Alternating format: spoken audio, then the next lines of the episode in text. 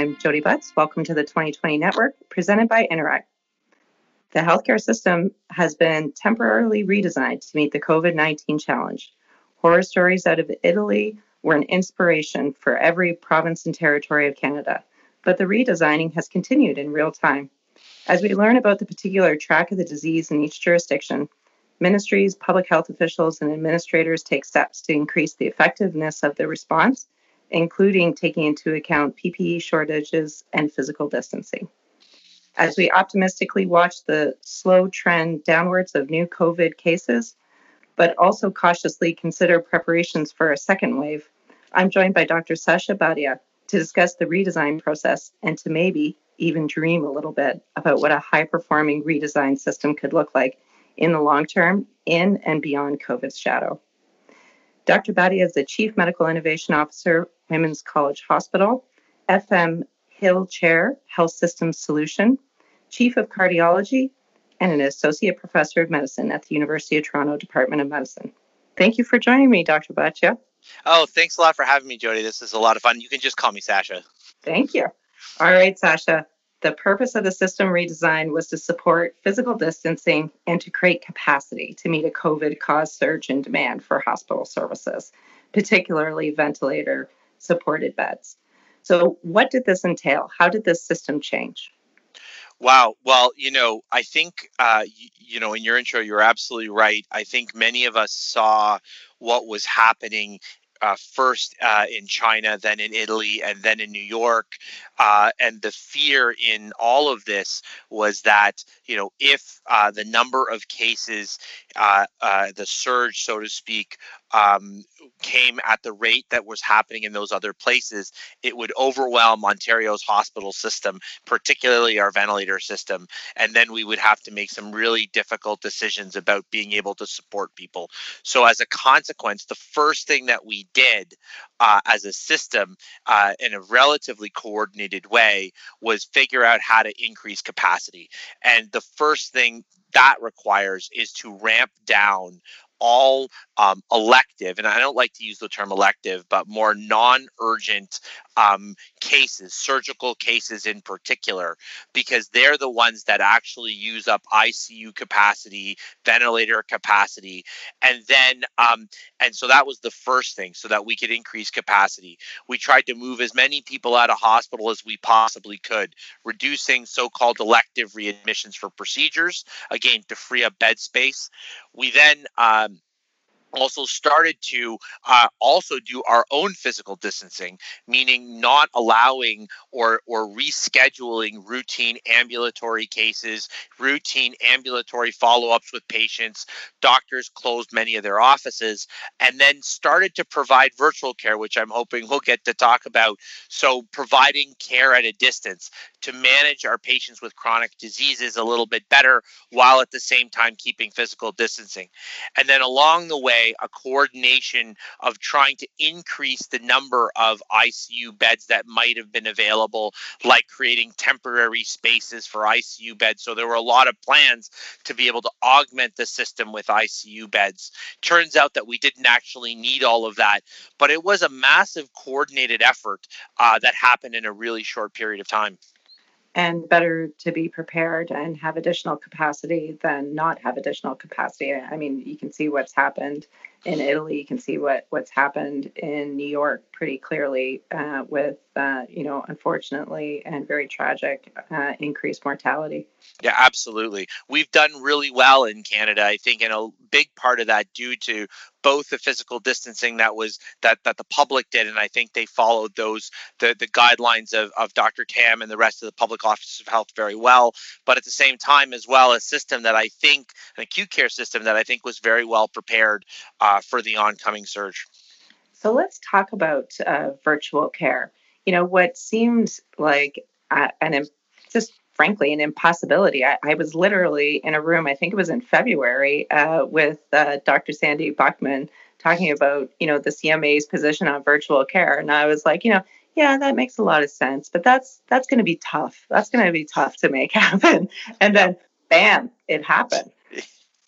Yeah, you know, it's we laugh about this because, you know, for the longest time as you know, I've been a big proponent of virtual care and Women's College Hospital where I practice is aiming to be one of the first truly virtual hospitals in Canada.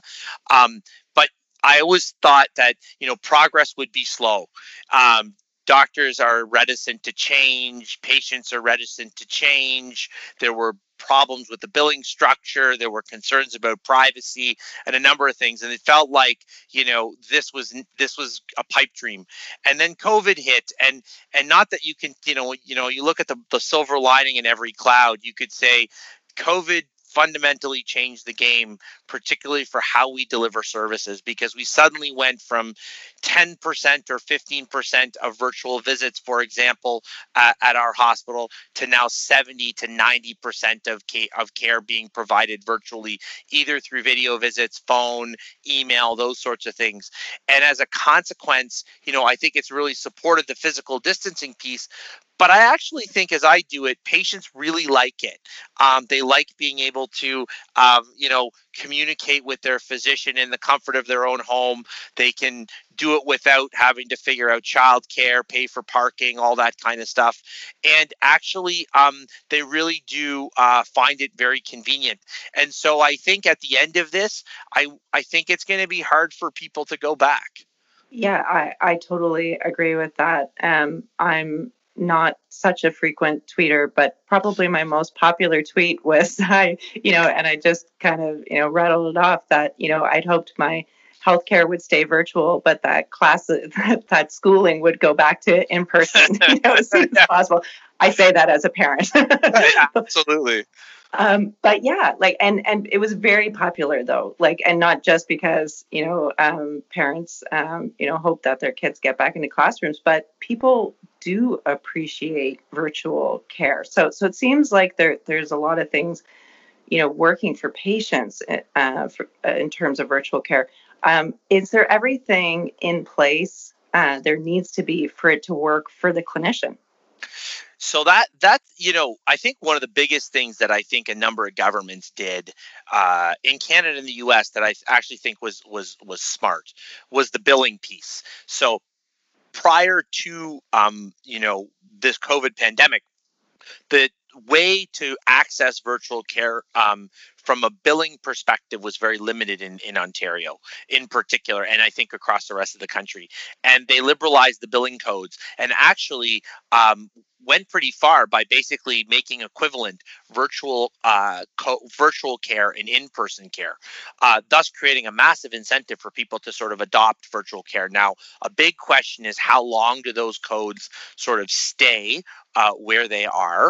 Um, and I think if those codes are removed, for example, um, that could probably have a pretty significant effect on whether people go back to go back to business as usual. Um, the other thing is uh, that I, I, do think is we we integrated this really quickly. Like we we adopted this in you know in weeks, and um, I think we probably do need to go back and really begin to understand you know the care practices and pathways because I don't necessarily think in business as usual times that every patient uh, you know should get a virtual visit but I, I do think that um, you know some patients probably need a video visit some patients need a phone call some patients just need to be responded to by email. So we haven't actually done the matching of the right patient to the right piece of technology for the right provider. So there's a bit of work uh, on that end that needs to be done. And then the other thing that i think we need to figure out is around the whole privacy security piece. So obviously when you're moving quick um, you know the government basically said, you know, use whichever technology you want. Use the telephone, use Skype, use FaceTime, um, which I think is very appropriate, you know, when we're dealing with a pandemic.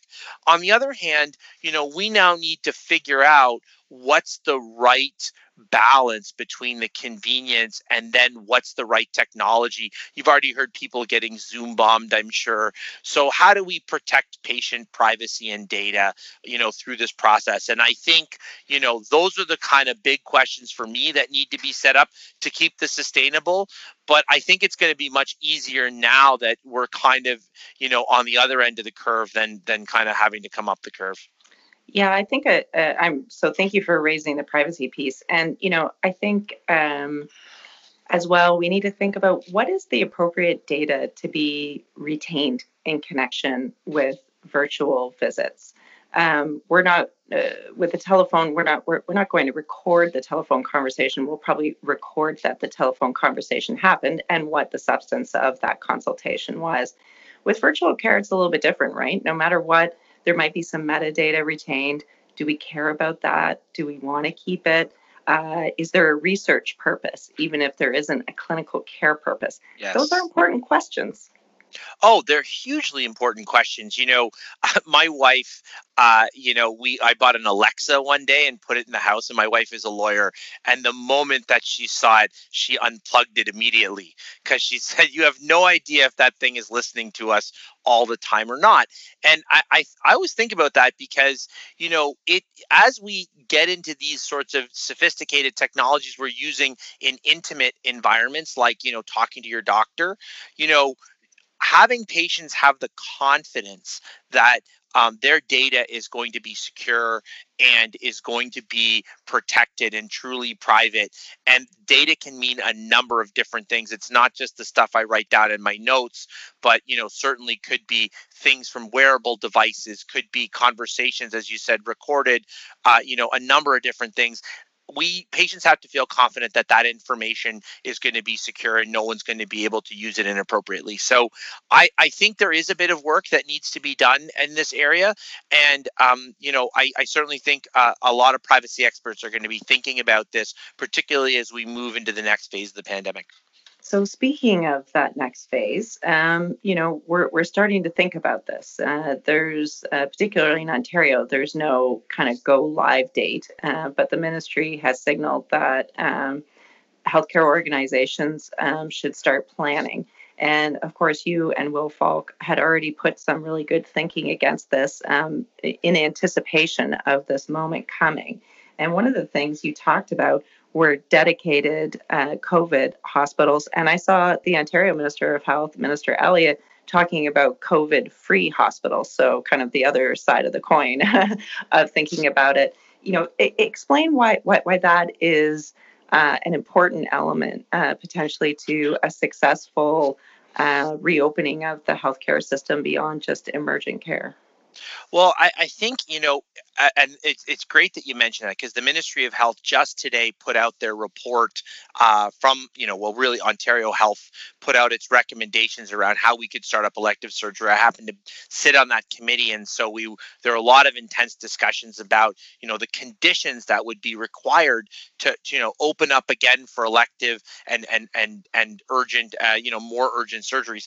And you know, a, a big issue uh, is um, first off, supply of ICU beds, supply of PPE or, or you know protective equipment, um, and uh, as well as you know people don't even think about it, but things like anesthesia drugs, like sedative drugs, you know, um, which can become in short supply. So, do you have the personnel? Do you have the equipment? And do you have the capacity to be able to do certain things? And so, part of the challenge is, uh, you know, when you're thinking about um, going into the next phase is you know, we're not going to be rid of COVID entirely. I mean, our numbers are down in Ontario, but we're still trucking along at like, you know, 300 cases a day and still about a thousand people in hospital.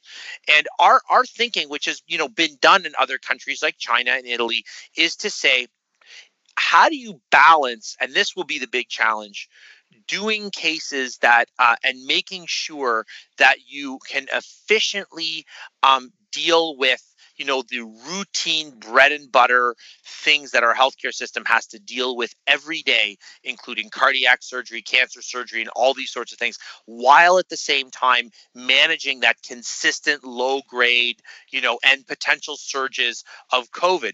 And so the thought was if you're able to split or at least able to take what i would consider a regional approach where you have areas units doesn't have to be whole hospitals but you keep COVID patients in in in one contained area you can allow your other areas to continue on with surgeries to continue on treating like routine uh, sort of bread and butter things while conserving your ppe making sure that your the the people working in the covid area are well protected making sure they have enough of the equipment that they need and then also reducing the risk of hospital related outbreaks which you know we've seen for example at toronto western hospital so I think that was the idea because it is very hard for hospitals individually to do both.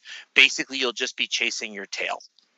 Yeah, and there's been a real cost to you know delaying the, these surgeries. Um, you know, on April 28th, Minister Elliott confirmed you know 35 people may have passed away because their surgeries weren't performed. So you know, just maintaining a status quo as it exists today is is not really an option. No, and and you know it's it's worse than that because compared to last year, Ontario has done 92% fewer elective and by elective i don't just mean you know uh, like like a cataract operation a nice to have thing or a knee replacement but truly like um, you know, this could be cancer and cardiac surgeries. They've done 92% fewer surgeries than they did a year before. So if you think about, you know, the fact that wait times have already been an issue in Canada, the fact that we're now starting from such a deficit means if we really want to catch up, we actually can't just go back to normal. We actually probably need to go to a higher level of uh, efficiency and of productivity in order to catch up on those cases. Otherwise, we may never be able to get through the wait list and they'll continue to backlog. And so the idea is you might need to, you know, and, and this was the idea of having some non COVID and COVID or COVID protected places available, is they can then be focused on being extremely efficient in terms of um, churning out surgeries uh, and being able to get through some of the wait lists. Because my worry is if you have patients w- waiting for uh, you know cardiac surgery, we just might not get to them, and they could have a bad result as a consequence. Now, things like surgeries, I mean, you, you can't look at delivering those services in the home. There's just some procedures um, and some uh, types of care that have to happen in hospitals. But I'm just curious, um, and not not inviting you to to breach any confidentiality, but you know, in in deliberations, um, was it discussed? Are there some things that just need to be moved out of hospital, moved out of um, what is now a higher risk setting? I, I think so. So, um, uh, you know, one of the things that Will and, and I have talked about is this notion of what I would call the costs of contact. Um, uh, you know, Will calls it the cost of physical contact. I think it rolls off the tongue to just say cost of contact. And so, what the idea is is there's always been costs that patients have borne from having to be face to face with somebody. You know, whether it be um, you know the cost of taking your you know you know finding childcare, taking time off work, driving downtown, all that kind of stuff. Uh, you know, paying for parking. Um, but now COVID adds another layer because there's risk. You know, the costs of contact are higher because you could actually infect yourself, you could infect other patients, and or you could infect the providers and vice versa. And so what we sort of thought about is this sort of like asking two questions. Um, one, uh, you know, kind of taking a choosing wisely bent is does this procedure or this this encounter even need to be done? Whether it's surgery whether it's a test whether it's you know a visit with a provider. You know there's a lot of routine stuff jodi as you know that happens in the healthcare system and i think we probably have to take a bit stronger look at do we need to do that in the first place? And patients, quite frankly, are making that decision already. Uh, I have patients who can't have canceled procedures or canceled like tests because they're like, you know what, honestly, I just don't feel like coming in. And then the second thing is can this be done virtually? And so again you know the the example i might use is uh, a person who needs to get their gallbladder taken out. So you know if you think about somebody getting their gallbladder taken out usually there's like say four points of contact. There's like the initial visit to the surgeon a visit to the anesthesiologist the surgeon themselves and then potentially um, then the post-operative visit if it's a day procedure they go home. Well those are four points where somebody could potentially be in physical contact with others to get infected. But nowadays you know the surgeon visit could be virtual. If you have the radiology available the, the visit can be virtual you don't need in a low risk procedure the choosing wisely guidelines would say you actually don't need to have a preoperative anesthesia consult or any of the testing that ensues because it's actually low risk and not necessary. You clearly need to actually go to hospital to get your surgery because you're not going to get your gallbladder taken out at home but your post-operative visit could also be virtual where if you took a picture of the surgical scar with your with your phone and sent it to your doctor um, they could look and see if it's infected, ask you some questions. So suddenly you've taken four points of contact and you've turned it into one physical point of contact, which is really what we're talking about when we think about redesigning the entire system. So in short, I think it's absolutely possible that we can start moving things, both getting rid of unnecessary things, but also moving things that otherwise you'd have to be in hospital for uh, out into the community. Yeah, Doris Grinspun had a great blog. I don't know if you saw it, but she was talking about um, the way uh, the Balearic Islands, um, uh, province of Spain, uh, you know, designed how their system would, would try and meet the COVID challenge. And you know, they really focused on the primary care system and they uh, divided work into two work circuits. So a little bit at, like like what you're talking about in terms of hospitals, the COVID activity versus the mm. non-COVID activity. And then they leveraged telephone, good old fashioned telephone still works, uh, yep, despite the rumors. Yep. and uh, community health centers um, were really engaged as well uh, in connection with vulnerable patients. So you know, to ensure, you know, doing check-ins just to make to be a bit more proactive and identifying um, uh, risk solutions. So, you know, I, I think to me, I think I would have loved to have seen home care better leveraged um, mm-hmm. in uh, in the very least in the Ontario situation, which is the one I know best. You know, volumes were scaled back, um, to create capacity, but then it was never really leveraged or deployed. Uh, what, what what are your thoughts on that? Yeah, I think that's it's a it's actually a shame. You know, I think um, it's uh, it is unfortunate, and, and, in particular, it's unfortunate when you think about the tragedy that's happening in long term care homes. You know, where um, you have a lot of you know long term care homes where obviously, as we all know, that's where the majority of the um, you know the the the really bad outcomes are happening. And two i think three quarters of all the deaths are in long-term care homes. And you know a lot of it a lot of the challenges relate to staffing. Well there would be an opportunity where you know again you've got a very uh, you know, well-skilled, um, you know, resource in the home care sector that again could be redeployed. And then at the same time, you know, you think about all of these other environments where you have, you know, folks who are suffering from COVID, say for example, or other folks who have chronic diseases who can't get into medical care how can we redeploy home care, possibly enabled by technology, to then be able to provide care to folks in their place of residence so that they then don't have to either go into hospital or they can also self isolate in a way that will allow them to like recover? Because that's one of the biggest challenges i think that we're going to have is you know are as you know one of the big problems with the covid pandemic right now is the fact that a lot of folks who are um, who are COVID positive or who are getting the virus cannot self isolate for whatever reason, and that comes to housing. But also, when they are, uh, you know, uh, COVID positive, how do we make sure that they don't deteriorate? Who's providing them care? I think you know, home care resources can be really powerful uh, tools in that regard, and I, I do think they're underutilized. Are you worried about um, what the return to service might look like. I was uh, noticing that uh, in Montreal, which is, you know, I appreciate in, in, a pretty unique situation in this country in terms of uh, what's happening with COVID. But you know, they had a quiet period uh, in their emergency departments. Uh, but on May 4th, they were over 100% occupancy. Are, are you scared there's going to be a, a, bit of a flood or rush once people start feeling like hospitals are safe uh, places to go back to?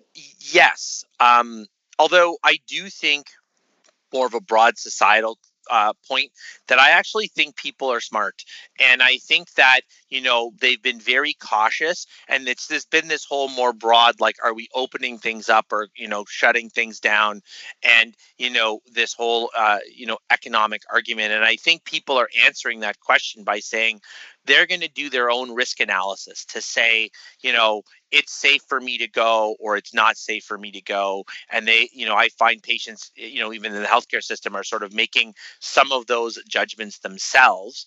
Um, so, but what I am a little bit worried about is if every hospital if if hospitals don't take a regional approach or like a local approach that considers um, concerns that are outside of the hospital then we could run into trouble. And what i mean by that is you know look hospitals have are running you know have basically shut down everything that they have and they have pressures in order to drive uh, back up to you know deal with the waiting list. They've got surgeons that haven't worked in months. And there is a there's i'm sure an appetite to start opening up like business as usual. But and, and it may very well be that hospitals have no cases within the walls of their hospital and they might say you know what? This sounds great. Back to business as usual. But if they don't consider what's happening in their long-term care community uh, what the degree or the burden of covid is and the rate of increase in cases is in their community if what other hospitals within their community are doing you know then you could get into a situation where your your response is no longer coordinated. I think we've been most successful when our responses have been coordinated between the region hospitals and then all of the other sectors but I think our I think the tension is that individual hospitals would sort of like go it alone, and I think if they do that, I think I worry that we could run into trouble. Yeah, that's a really interesting point. Um, even in the in the United States, you know, to to the south of us, it's been interesting to see how states uh, have been partnering uh, in terms of their approaches, uh, appreciating that there's a lot of travel you know between uh, between state boundaries and and understanding that that that they can't be islands. I guess you're sort of saying this is just a slightly more micro level that that, that hospitals have to be cognizant that their actions are taking place in, in a system well, exactly. Like you know, we we've seen that in fact, you know, our while our acute care sector has actually weathered the storm, our long-term care sector has had real challenges. And I think hospitals have met that challenges by being resource partners and by supporting them. But I do worry that if we go back to a business as usual sort of approach and some hospitals say, you know what, we've got to focus on the work that we're doing, what could then happen is is then you know some of these other partners uh, sort of could be left in the wind and it could be it could lead to negative consequences across the community I, I, I think that that's a that's a very sensitive uh, and important point for all of us uh, to bear in mind as we as we see what's happening um, in our communities. Um, I want to talk to you about your TEDx Western U talk uh, about how big data changed pro sports and you know and can re- revolutionize our, our healthcare too. You know, eh, eh, perhaps you could talk to us um, a little bit um, about uh, what you talked about in that talk and and just let us know if your thinking has changed or uh, kind of accelerated uh, in this COVID moment. Well, you know, the funny thing again, COVID's been great because um, you know, I, I, as you know, I'm like a bit of a data nerd, and um, it's hard to talk about data, you know, with you know people who are not uh, also so interested or inclined.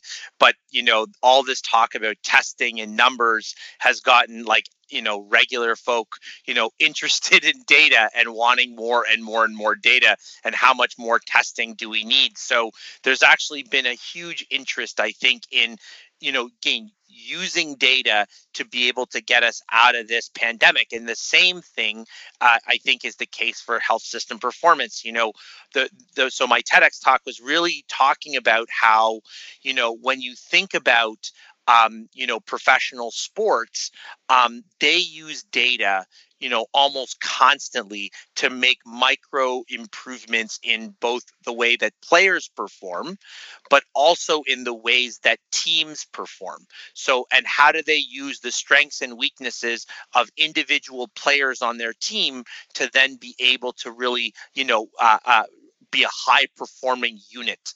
And I think, um, you know, one of the things we just don't do very well in healthcare is actually like use data to identify that you know every every individual piece of our system uh, is differing in terms of its performance and they all have strengths and weaknesses and we can use then data to be able to optimize how those pieces function together. And you know the, the best you know there, there's a few examples of this but you know um, we can certainly see that you know surgical teams there are going are you know there's going to be not just the surgeon actually doing the technical thing but in fact the anesthesiologist who is like has to be expert in keeping the patient state safe and stable the icu the nursing in the post-operative area you know even the preoperative clinic and the medical people who are sort of assessing somebody prior to surgery for their stability. Each of those pieces functions independently, and but at, at together as well in order to ensure an optimal result. And I think you know data can help us be able to understand the nuances and differences in performance that if we were able to work really well together we could ultimately be able to improve you know our system. And i think covid to be frank has actually accelerated that thinking because you know in canada you know what we've what it's done is sort of said well we all have to work together. Um, you know we know for example that there is capacity within our hospital system um, but our long-term care system is really struggling and data will tell us that the, the mortality rate in our long term care homes is one of the worst uh, across 14 countries. So now what's happening is hospitals are actually working with long term care to buttress them, to be able to provide support. And at a micro level, if we had data around infections, around infection rates, this is the whole you know notion of contact tracing. If we actually know where the infections are, we know what what's going on, we know how well certain places are performing, we can then either add more resources or potentially shift resources in areas that are high performing to areas that are low performing in order to really make improvements. So, you know, it's it's actually this has been a great time for data. And there was a really great op-ed by Irfan Dhalla, who you know today in the Globe and Mail, who actually mentioned this notion of let's let's not try to adapt to COVID, let's eliminate it. And a big thread through the whole thing is let's use data as our weapon against COVID to really like begin to find people who are positive to be able to then you know isolate you know contact trace and and and really have all of the pieces of our system working well together like in one unified purpose. Yeah i really appreciated irfan's piece too because i think um, it's uh, i think a decision is being made. I think a different one is being made uh, across different jurisdictions but i don't yes. think people appreciated that a decision was being made and or what the choices were behind that that decision. So I thought I thought it was really smart. And and and you lead me to to uh, my my last uh, parting question for you, which is, you know, we have people's attention um, uh, on the healthcare system in a way that we really don't ordinarily have it. So, for example, part, you know, the early part of the COVID 19 discussion in Canada was really bringing home to folks what high occupancy rates meant in terms of our ability to respond to the pandemic. And then people got that and they understood why changes were, were being made. Um, of course, now, you know, tragedy in, in our long term uh, care system uh, really just horrific outcomes and um, you know calls to to really take a look at that system to help it um, improve. So, um, and we just had a chat about you know healthcare a, a, little bit forgotten you know through through this process. So, so so we have folks' attention, and as you point out, they're looking at data. They're they're you know looking at Globe and Mail tracking. They're looking at New York Times tracking. They're looking at Financial Times tracking, and you know uh, thinking about what what it all means to them personally. What should we as as you know health system uh, proponents um, and and you know uh, continuous improvement uh, addicts what what what what do we want to tell people like what what what do we need their support with to yeah. come out of this with a better system? Oh, it's a it's a great question. Um, so I think I think it has been amazing to have so many people engaged in um, you know the the so-called uh, boring parts of, of the healthcare system questions around capacity and data and improvement and and even looking at the vulnerable places you know in our system that never get talked about. We've talked about long-term care but nobody's really talked about congregate living shelters you know and then the intersection between which has been really interesting that people have started to talk about which is the intersection between sort of social and social economics and and and and also mortality in this in this crisis. So that's been something that people have started to talk a little bit more about. So i i to me, I think the the main things are sort of um, you know one I think we need to have a discussion with patients and citizens about what they want their healthcare system to look like coming out of this. You know, I think that we have their attention, so we need to ask them their opinion. You know, um, we can actually use this opportunity um, to really be able to like, like what what's the, expression? Never let a good crisis go to waste. Where to to actually begin to reimagine what our healthcare system should look like, but it shouldn't come from us, providers and health system people. It should actually come from from from from citizens. And you know they can you know kind of guide us. I think that's a big one. I think the other the other big thing is you know um, we should be giving them answers. We should be giving them data. We should be giving them being transparent as best as we can about how we're doing. And i think you know ontario's trying. I know there have been challenges around some of the data pieces and testing but you know when you just have to look south of the border to sort of see where transparency dies you know outcomes are bad. And so I think we need to be transparent. And then the third thing I think we need to do is we need to make sure that we have all the right voices at the table. So, you know, I haven't talked a ton about the equity piece, but I think, you know, it is very clear to me, you know, in the work that we do at Women's and and you know the work in the system that this that this uh, virus has really exposed some fairly uh, large structural inequities that we have. And this isn't just the social determinants of health, something that will fix 20 years from now. Like this is happening today. And, you know, I, I can just tell you, Jodi, like some of the work that we do at Women's is, you know, has been going and doing mobile testing in shelters and in congregate living environments, of which there are a ton in Toronto. And the reality is, is there's a, almost like a tale of two pandemics where you've got folks who can self isolate. They've got a home, and actually, they many people don't feel affected by this.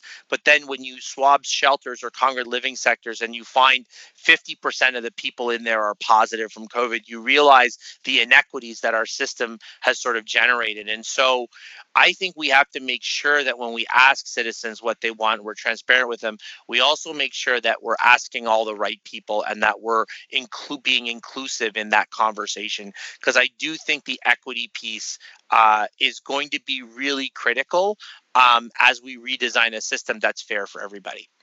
Dr. Bhatia, thank you so much for taking time to speak with me, for uh, educating us about the costs of contact and how uh, we can create a better system, uh, but only if we do it together. Thanks so much for having me.